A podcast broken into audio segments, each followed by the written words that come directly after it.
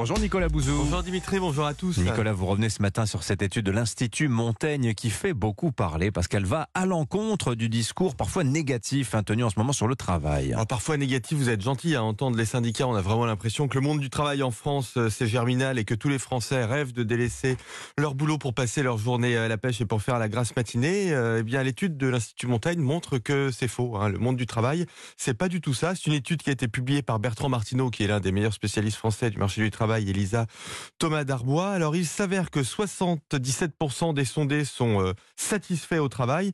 Ce qui me semble intéressant, c'est que la satisfaction est particulièrement élevée chez les indépendants, chez les artisans, chez les dirigeants. Les moins satisfaits, hein, à l'inverse, sont euh, les ouvriers, les employés des services, les administratifs euh, du privé. En fait, on voit que la question de l'autonomie est clé. hein. C'est-à-dire que ceux qui disposent d'une liberté d'organisation dans leur travail, même si c'est au prix d'un stress plus élevé, sont plus heureux que les autres. Alors je pense que là, il y a une clé vraiment pour notre débat actuel sur les retraites, mais les motifs d'insatisfaction au travail, Nicolas, quels sont-ils? Alors il y en a trois. Le principal, c'est la rémunération. Oui, bon, c'est logique, hein, les gens veulent être euh, payés, pas de problème. Le deuxième, c'est l'absence de perspective. Bah oui, hein, il n'y a pas de décroissance dans la vie réelle. Les gens, ils veulent aller de l'avant, ils veulent que les entreprises leur donnent des perspectives. C'est malheureusement pas toujours le cas. Et puis, troisième motif d'insatisfaction important, c'est le manque de reconnaissance.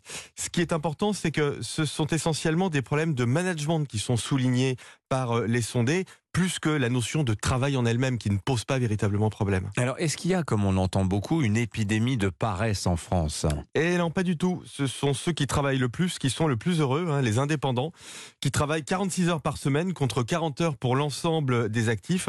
Moins d'un quart des sondés déclarent avoir une charge de travail excessive. Et quand on regarde attentivement le sondage, ce sont plus des problèmes d'organisation que des problèmes de charge de travail excessive.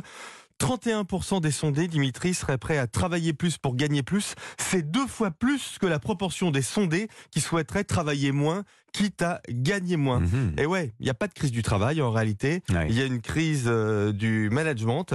Les Français euh, adorent travailler si c'est dans de bonnes conditions et ceux qui, parlant ou croyant parler au nom du peuple, plébiscitent le droit à la paresse et la décroissance sont complètement à côté de la plaque. Ouais, enfin, peut-être aussi que le travail nous prend plus la tête qu'avant et en fait on voit qu'il y a certains mots, ennui, pression, Exactement. isolement qui sont bah, encore une fois des sujets de management. Des Bien d'organisation. Ouais. Merci beaucoup Nicolas Bouzou. À demain. À demain 7h23.